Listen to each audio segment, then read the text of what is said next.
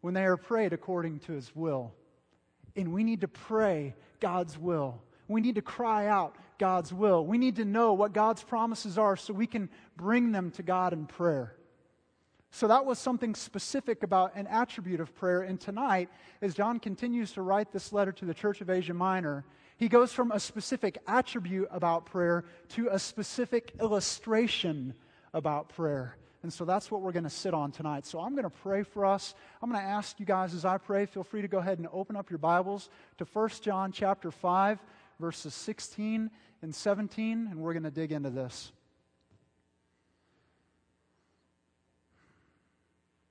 God, I thank you for giving us your holy word.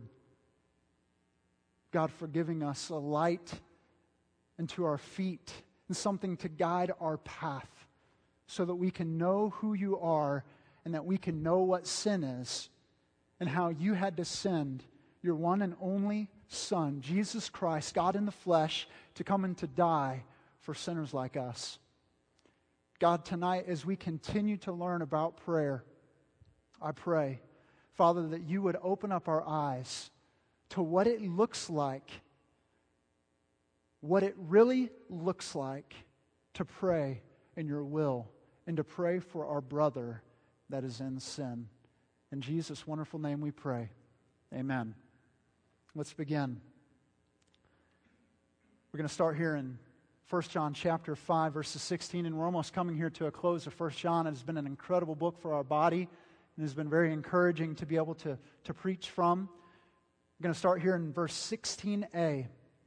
If anyone sees his brother committing a sin not leading to death, he shall ask, and God will give him life to those who commit sin that do not lead to death.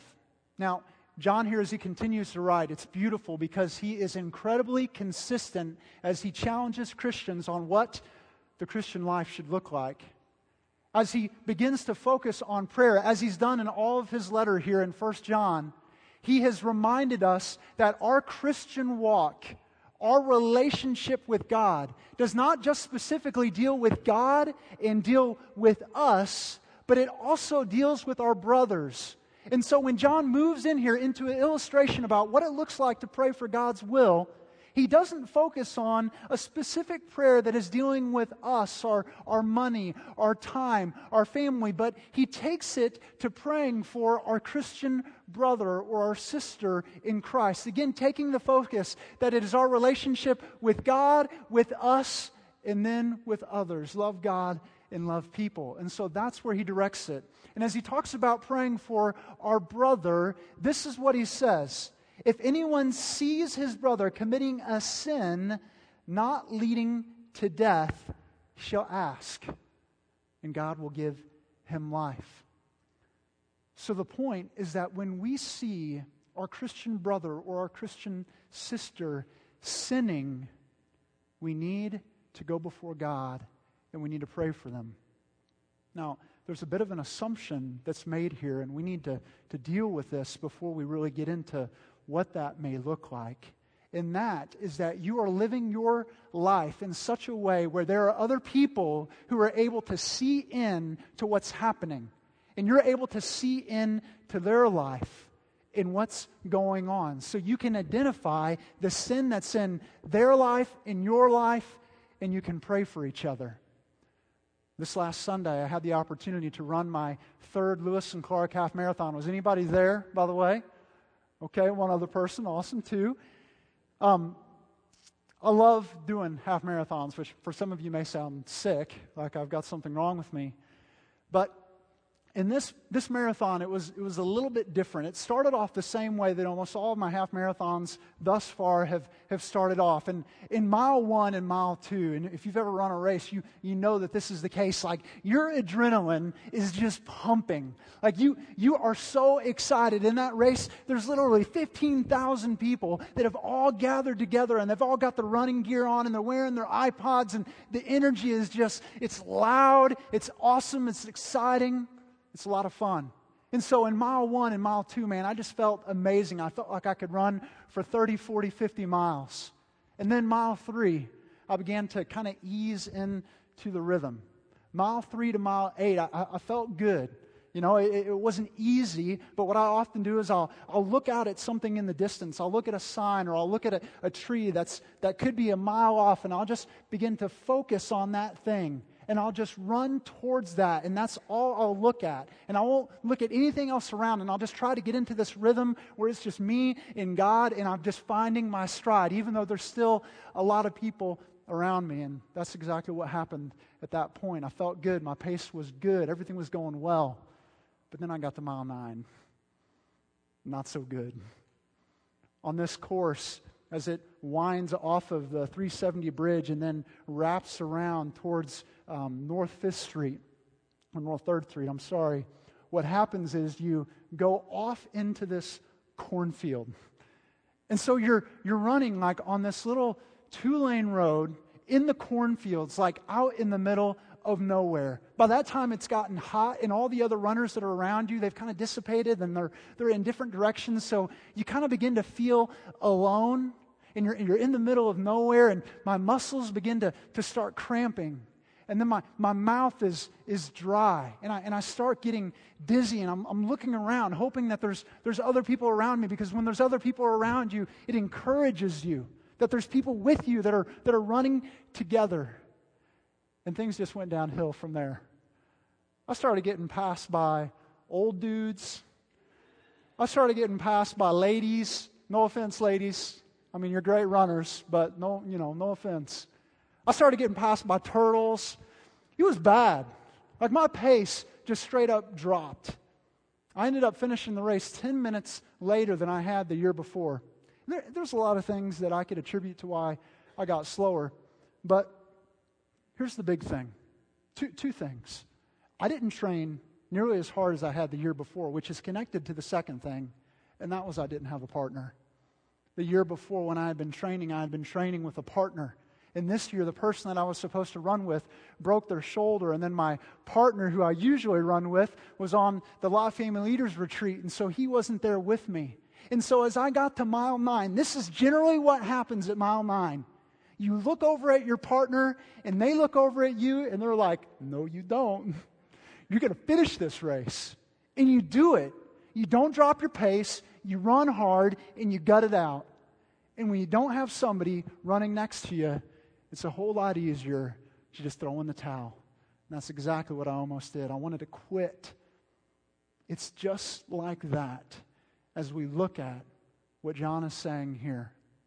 As Christians, we are called to live our lives in such a way where people have an open window into being able to see the life that we're living before them. And we have a window into the lives of other people, but what we like to do is we like to cloud that window so people can't clearly see in. We like to have our windows tinted so that people can't really get a full view into our life, into what's going on. And so when we do that, and when we're caught in sin, people can't look over at us and go, dude, are you doing all right?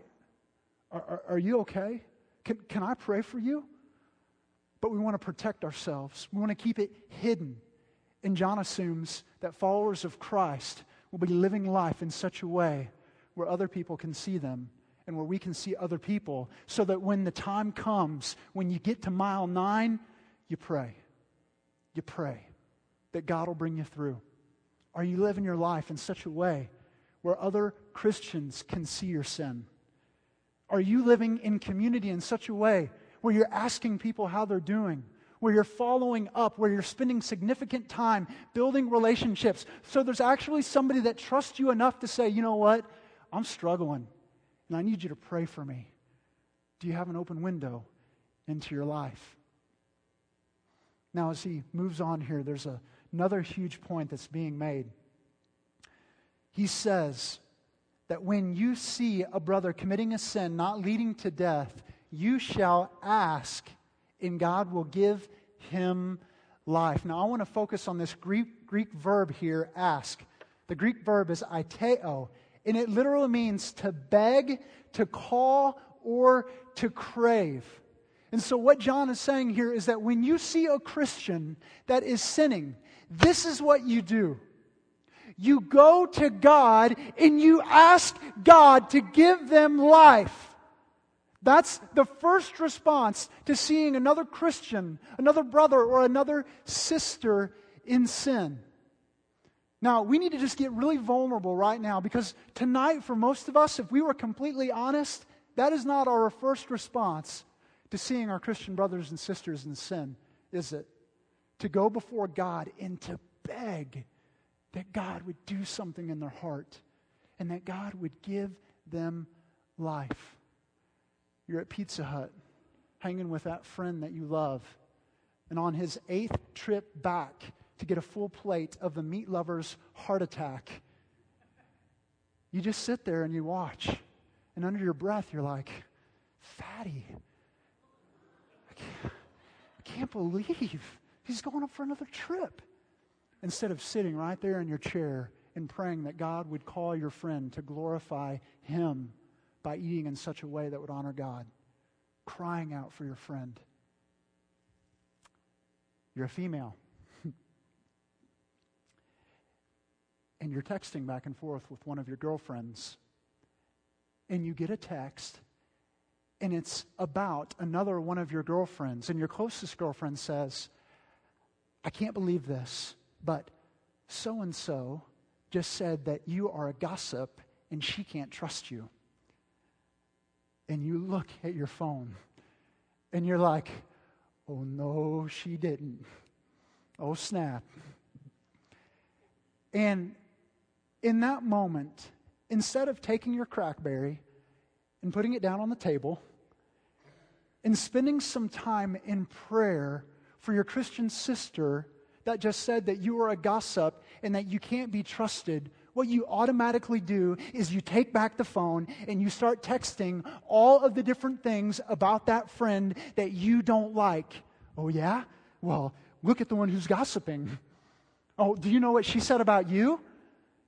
Our automatic response is not to get on our knees and to pray for our Christian sister in sin, it's to tear them down.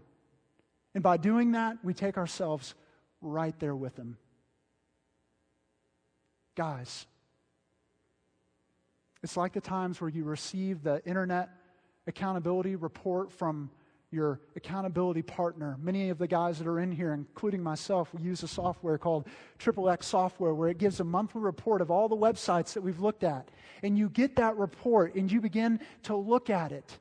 And as you're looking at it, you notice that your accountability partner looked at three different websites that all had pornographic images. And as you look at those images, your first thought is, dude, you really messed up. Man, I'm glad that I didn't look at anything nasty this month.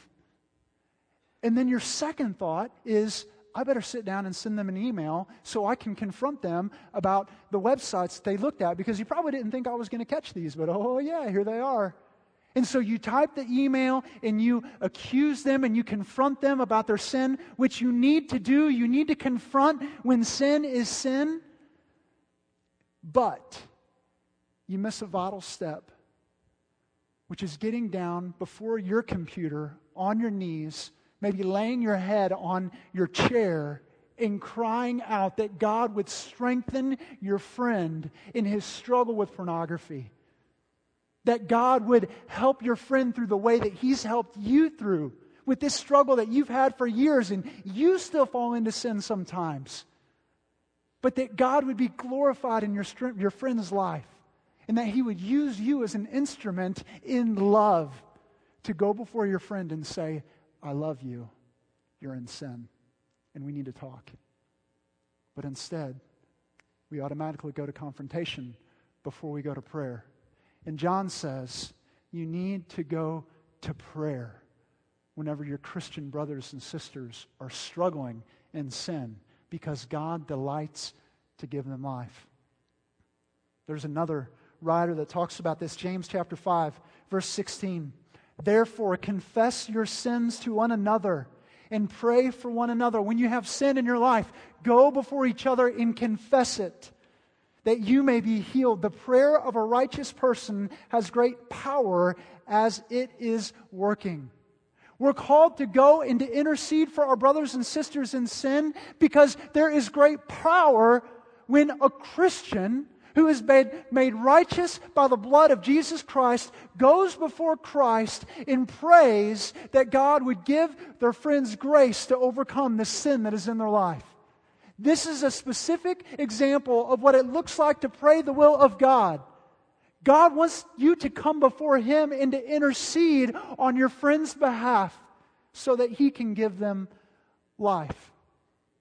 Now, when Mark taught this last time beautifully on this text that was previous to this, and he gave out the promises. There were several promises that we can look at as Christians and we can pray. And there were a few promises on that sheet that I want to give before you right now so that you can look at as they specifically deal with praying for our Christian friends that are in sin. Psalms 34 4. God, would you deliver my friend from evil? Isaiah 40 29. God, would you give power to my friend because right now they're faint and they need you. John 16, 15. God, would you guide my friend in truth? Because right now they are struggling. 1 Corinthians 10, 3. God, oh God, would you help my friend escape from temptation? 1 John 1, 9. God, would you draw my dear friend into repentance so that you can forgive their sins? When is the last time that you prayed for a brother or a sister in Christ that was in sin? Do you even know the sins of your brothers and sisters? Have you cultivated that type of a relationship? Moving on here to verse 5, 16b. There is a sin that leads to death I do not, do not say that one should pray for that. This is the part where I just go ahead and call Jamon up, and he starts to play the guitar, and we go into the response. Did you guys just read that? This text is a little bit tricky, isn't it? Like this, this is one of those verses that causes guys that preach expository to sometimes wish that they could go back to, to preaching topical. You know? This is, this is a hard text. This is a hard verse. Let me share with you what, what is being said here. to try to put some, some meat behind in defining this, what John says here is that we need to pray for our brothers and our sisters in Christ that are sinning. But there is a sin, and that sin leads to death. And what I'm saying right now is, I'm not saying that you pray for that. Now, the automatic question I think that, that we should begin to wrestle with is we're saying, what, what is this sin that we're not supposed to be praying for? Because he doesn't define that sin, does he? It's kind of like Driscoll says. He says, there's a whole bunch of different roads, and one of them has landmines. Which one has landmines? I don't know. Good luck. You know, like that, that's what it feels like. Because he doesn't define it and say, here is the sin the sin that leads to death that I'm not asking you to pray for. So we need to wrestle with this, and we're going to do a little bit of theology work here. And I want to challenge you. This is the moment where, like, we're tempted to let our eyes roll to the back of our heads, and we get that glossy, funny kind of look, and we're pretending that we're really listening, but we're actually thinking about all the things we have to do tomorrow. Don't do that. Okay? Come with me for just a second as we do this. Okay? What I want to do is I want to give you four different schools of thought, four different options of what this sin might be that he's talking about. The first one is this mortal sin. And I'm going to have a little definition up here on, on the screen. Mortal sin is the way that I'm defining it is a really bad sin. Okay? That's like saying really wet water. We're saying like really white albino, you know? Like, what, what does that mean? Really, really bad sin. There was an idea that there were different classifications of sin, and there were many early authors that began to, to perpetuate this idea, but it was a guy that was called Tertullian that really began to put um, a list together and say that adultery, idolatry, murder, these, these things, these sins are, these are the mortal sins. These are the sins that when you commit these sins, if you don't confess them before you die, these sins, no matter what you've done in the past, they'll send you straight to hell. And then there was an idea about other sins called venial sins, which were sins that were not quite as bad. They were like the, the little white lie and stealing a, a little pack of gum. But if you stole enough pack of gums over the course of time, that would turn into a mortal sin, which was really, really bad. Now, as you journey through the Old and New Testament, we do not see a clear classification that Tertullian does here as he sets this up. And, and I know that for many of you, this may be a little bit of a sensitive subject because some of you come from Catholicism and you come from a background that maybe has perpetuated this idea. And what I want to share with you today, right now, is that there is not a sin in your life that has the ability to separate you from the love of God if it is confessed of and repented of. And when you are a follower of Christ and you have received Him, there is not a sin that you will do that you will be worrying about daily that you believe is going to somehow take you away. It's going to snatch you out of being a Christian. In the Old Testament, a perfect example of that is David. King David has sex with another man's wife. And then, after he gets her pregnant, he kills that man through orders in war. And God forgives him. And God loves him. In the New Testament, we look forward to Peter, a guy that had rejected Christ three different times openly before people, and yet he goes on to be the one that God builds his church upon. There is forgiveness for these sins that some people have called mortal sins. And I don't just want to give you a few examples, but I want to take you specifically to a scripture here to be able to look at this. 1 John chapter 1 verse 9 from John. If we confess our sins, he is faithful and just to forgive us our sins and to cleanse us from all unrighteousness. That's not a typo. All unrighteousness. So if you're here tonight and you've bought into this idea that was perpetuated by some of these false teachers throughout the years that has said that there is a sin that you can commit that completely separates you from being saved by God. If you come to God and you receive Him as Lord and Savior of your life, I want to encourage you with this God's bigger than that. God loves you. God will take the sin that's in your life, no matter if you have murdered a person if you have committed adultery with another person's spouse, the most heinous thing that you have ever done that nobody knows about, and you can take your mind there right now, God has enough forgiveness to forgive you of that. He does. The second idea here of a possibility of, of what this might be is what many have said is the sin of apostasy. Now, this sin, if I were to define it, is a person who becomes a Christian and then they change their mind. I was on YouTube a couple weeks ago and I was watching some different videos that were actually people that were trying to argue against the Christian faith. And, and I find these videos really interesting because I want to know how to be able to talk to a person that is arguing against the faith. And so sometimes I watch these videos to help me learn to be able to how to talk to people that are hostile to the gospel. In the very first words of this person's videos, he was going to try to disprove Christianity was, I used to be a Christian. I listened to that. And I was like, Really? How did you do that? You see, it's impossible for somebody to used to be a Christian. Amen? You can't one time be a Christian and then no longer be a Christian. After I heard that, in my mind, I thought, why would I listen to any more of this? Because this person can't even argue from a biblical understanding of Christianity. So, how in the world are they going to argue against it? John's whole theology all along is that when you are born of Christ and the Holy Spirit has come and has put a heart of flesh in you, it is impossible for you to apostatize. You can't do it. You can't walk away from the faith. You know why? Because God won't let you. He's holding you in His hand, and He's not going to let you jump out. He's not going to let you fall out if you are a follower of Christ, God will keep you to the very end. And I want to just say that, I want you to see it in Scripture. So look at these scriptures with me that John has already talked about here. 1 John 2 19.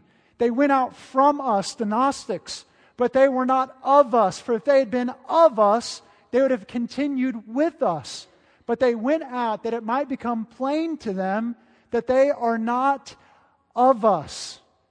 You see, they were never a part of the gospel movement. They were never Christians in the first place. So when they went out from us, it just proved that they were never of us. 1 John 3 9. No one born of God makes a practice of sinning, for God's seed abides in him, and he cannot keep on sinning because he has been born of God. When the gospel seed is planted in your life, it will produce gospel fruit. You don't plant a cantaloupe and then grow a cucumber. If it's the gospel seed, the gospel will be the gospel, period. 1 John 5 18, we know that everyone who has been born of God does not keep on sinning, but he who is born of God protects him, and the evil one does not touch him. John actually says that, by the way, here in the next few weeks, in the next few verses, because I believe that in part he wants to return to this idea that it is impossible to think that in this passage he's talking about the sin of apostasy. You cannot not be a Christian when you are a Christian. It's like a man saying that he's going to become a woman. It just doesn't work. You can put parts wherever you want to put them, but in the end, you're still a dude, you know? It's the same way. You can't be white and then one day be black. Much love for all of the, the white folks and our African American brothers and sisters here. I'm pretty sure that they're tired of white people trying to be black. Okay, you, you can't do that. If you're white, you're white. If you're black, you're black. Amen, brother? He's like, yes. Waving, yes. Yes, amen. You can't do that. Now, you can, you can try, I mean, you can say it, you, you can try, but in the end, it is what it is. You're either of God or you're not of God. There is no middle ground and there is no other way. So it's not that. That's not the sin. The third thing, and this is, I think this is a, possibility. In fact, to be real with you guys, up to this morning, this was the, the third thing was the thing that I was going to argue for tonight. And then through a lot more prayer and through some additional study this morning, I, I, don't, I don't think that this is it, but I'm going to say that this is a, a possibility of what the sin unto death could be that is being talked about here. Blasphemy of the Holy Spirit. Many of you have heard about this. An idea here comes from Matthew 12 and another passage in Mark. Now, blasphemy of the Holy Spirit, Andrew, go ahead and go back to that for just a second, is attributing Jesus' works to Satan. In Matthew chapter 12, there is a, a man that is demon possessed, and he's blind and he's mute. And Jesus shows up on the scene, as he beautifully does, and he causes the man to be able to speak and to be able to see, and he removes the demon from him. And when the Pharisees witness this, they say you do that work by Satan. And Jesus says that it's by the Holy Spirit that he does the work, not by Satan. So the blasphemy against the Holy Spirit is attributing Jesus' work and his miracles and what Jesus has done to being that of Satan in Satan's work. Now, in Jesus' response, this is where the whole thing gets really interesting, and many of you have probably wrestled with this verse before. But look at this in uh, chapter 12, verses 30 to 32. Whoever is not with me is against me, and whoever does not gather with me scatters. This is Jesus here speaking, by the way. Therefore, I tell you, every sin and blasphemy will be forgiven people, but the blasphemy against the Spirit will not be forgiven. And whoever speaks a word against the Son of Man will be forgiven. But whoever speaks against the Holy Spirit will not be forgiven, either in this age or in the age to come. Now, Grudem talks a lot about, Wayne Grudem, who wrote Systematic Theology, talks a lot about this issue here of the blasphemy of the Holy Spirit and ultimately, what we have to discern is that it is a known facts about Jesus and what he's done coming and living on this world and dying for sin. And then it's attributing the miracles that he has performed to Satan. Now, when, when you look at the Church of Asia Minor, and this is why I'm saying that I don't believe that this is the one, is that there is never a clear point where we see these Gnostics actually saying that the work that Jesus was doing is from Satan. And we have to remember, as John is writing this, he's writing against their false theology specifically. So it doesn't seem like it would make sense here that John would be calling them on the blasphemy of the Holy Spirit because we haven't seen that yet to this point. So here's the last one. And this is the one that I would say that, that I think that it is as I've tried to wrap my mind around this. It is the denial of Jesus Christ. Persistent rejection of the command to love Jesus and to love people. You see, as you think about what was happening during the time that John writes this, this is exactly what he is fighting against. This is exactly what he's writing against. I want you to look at a scripture with me. 1 John 3 14. We know that we have passed out of death into life because we love the brothers. Whoever does not love abides in death. This is the only other time, and this is important, okay? Check this out. This is the only other time in the whole writing of First John that John connects sin and he connects death. The same way that he talks about there being a sin here that leads unto death. And this is what he says We know that we have passed out of death into life because we love our brothers. Whoever does not love abides in death. Now, he's not saying that you abide in a physical death, which that's true, but he's saying that if you don't love your brothers, you abide in a spiritual death. You are cut off from God and living in eternity with him. Now, if you've been here at Matthias for long enough, and maybe this is your first time, I hope that you understand this and you hear this. But when we talk about loving our brothers and our sisters in Christ, it's always connected to loving God. You love God and you love people. And in 1 John chapter 3 verse 23 we see another picture of what John is saying here as he connects these two things. This is what he says. And this is his commandment that we believe in the name of his son Jesus Christ and we love one another just as he has commanded us.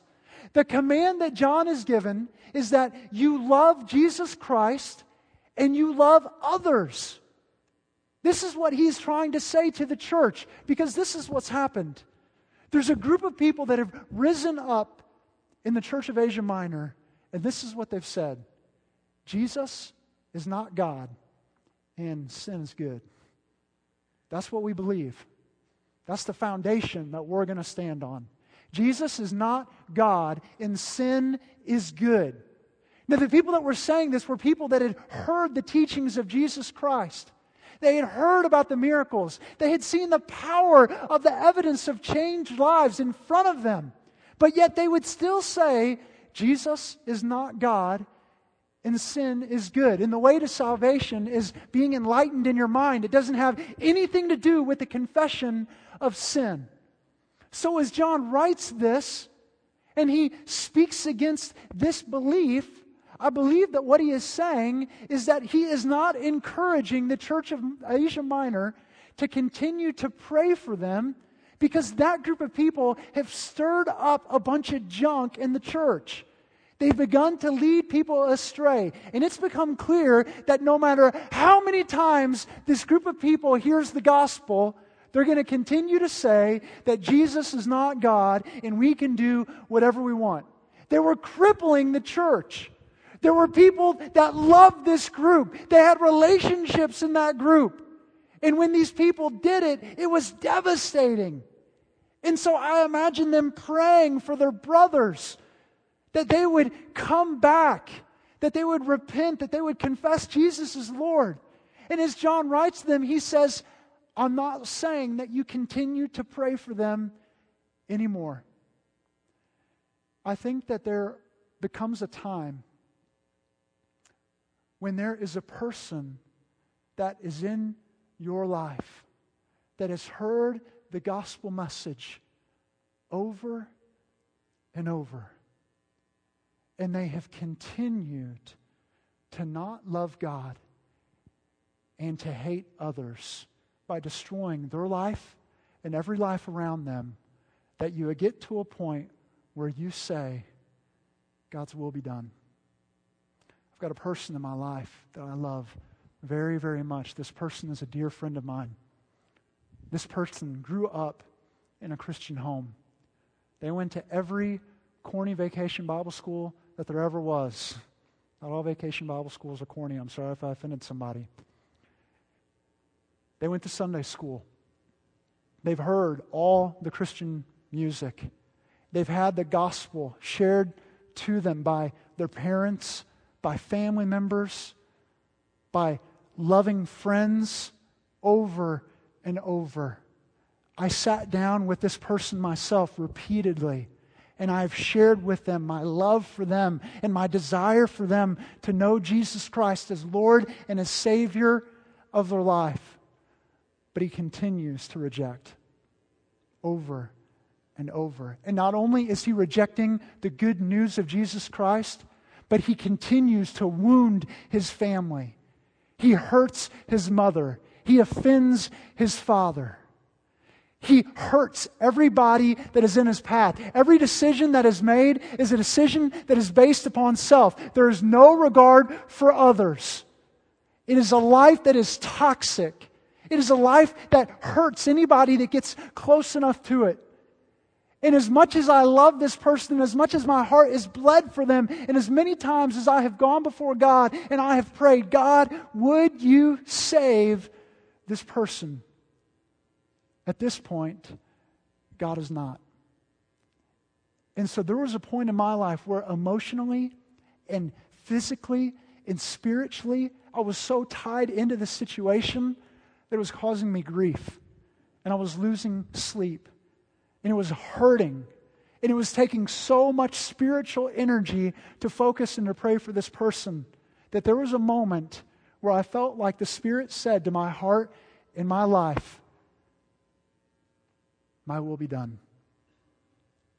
And so I got to a point where I said to myself and to God, God, I love this person, but they are completely in your hands and I've taken my spiritual and emotional and physical energy and I have begun to invest it in other places. Now, I want you to understand that by doing that, I'm not being fatalistic. And I'm saying that there's no hope for that person because, again, I believe that God can do whatever He wants to save that person from their sin. But what it is saying is it's a declaration to God that God, you are big enough to save this person. And I have done everything that I know to do to lead them to you.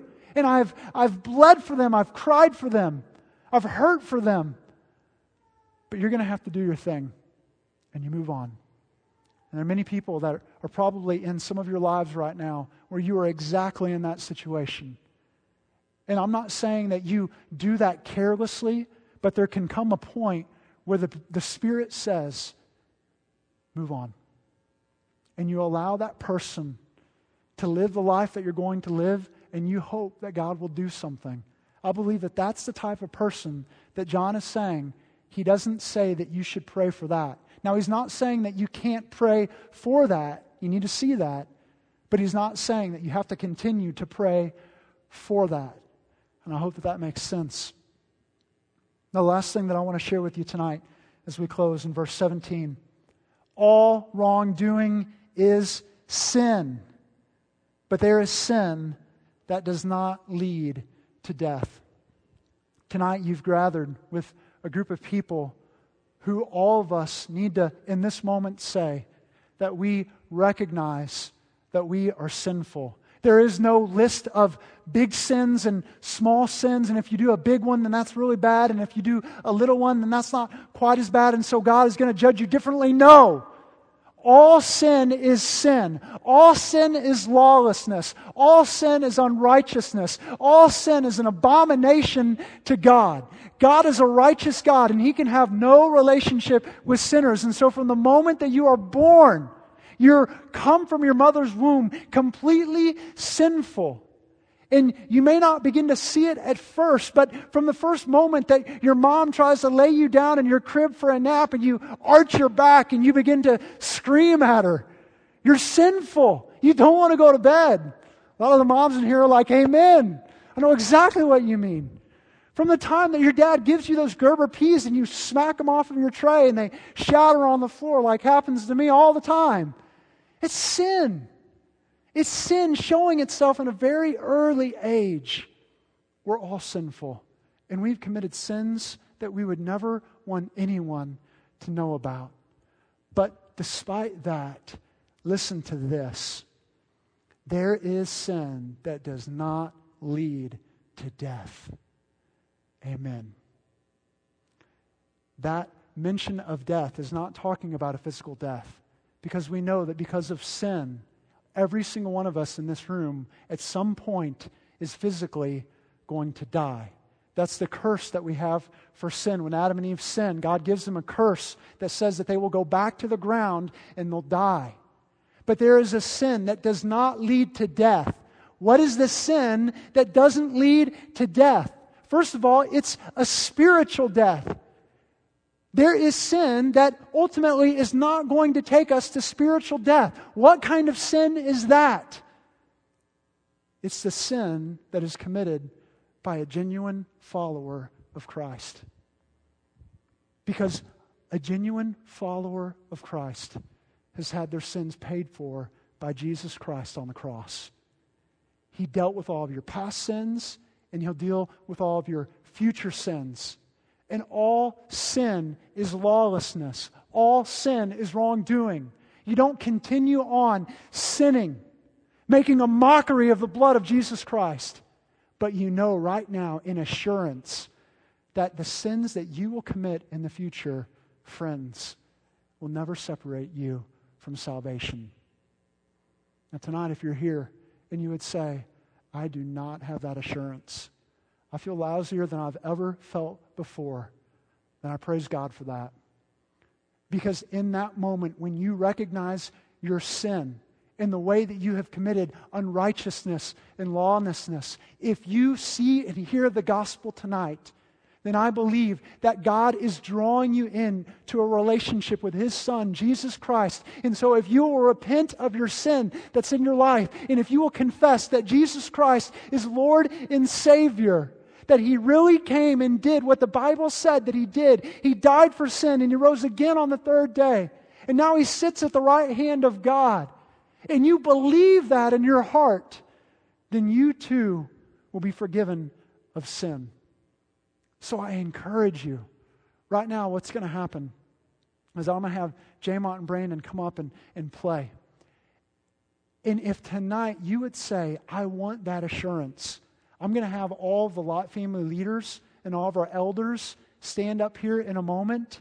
And if that's you, I just want to encourage you to come up and say, you know what? I want to be a Christian. I want to know this Jesus that forgives sin. Here's the other thing. Right now, I want everybody to look down. There's a card that's at your seats. And on that card, this is what it says.